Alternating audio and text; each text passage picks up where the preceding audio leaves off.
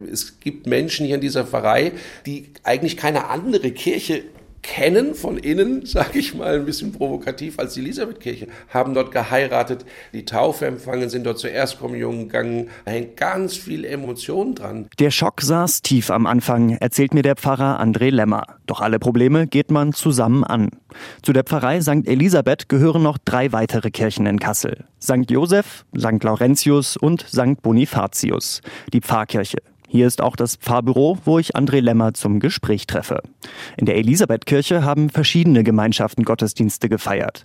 Die mussten irgendwie auf andere Standorte verteilt werden. Vieles davon findet jetzt in St. Bonifatius statt. Man muss sich miteinander arrangieren. Doch Pfarrer Lämmer sieht auch viel Positives in der Situation. Dadurch, dass wir zusammenrücken, nicht nur in Konfliktsituationen, sondern wirklich auch in dem Wollen, gemeinsam zusammen jetzt hier diese Zeit in St. Bonifatius zu gestalten, damit einhergeht natürlich eben dieses gegenseitige Kennenlernen und vielleicht auch nochmal neugierig aufeinander werden. Ja?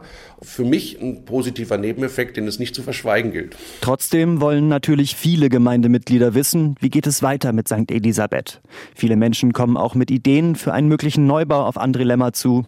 Auch wenn der 40-Jährige sich über jede Idee freut, muss er die Menschen aktuell noch bremsen. Was ist jetzt genau mit der Orgel? Und was ist jetzt genau mit den Seitenwänden? Wenn die Wände noch tiptop sind, alles super gut ist, habe ich eine andere Voraussetzung, als wenn mir dann irgendwann der Statiker sagt, ja, die Wände halten noch, aber ein neues Dach würde ich da auf keinen Fall mehr draufsetzen, die müssten auch abgerissen werden und dann haben wir eine andere Bedingung. Deshalb, um die Menschen nicht zu ermüden, sie Ideen schmieden zu lassen, die wir dann alle 2 Monate über den Haufen werfen, ist es erst sinnvoll, alle Bedingungen zu kennen und dann zu sagen, jetzt wissen wir es und jetzt können wir losgehen. Ab nächster Woche soll das eingestürzte Dach aus der Kirche entfernt werden.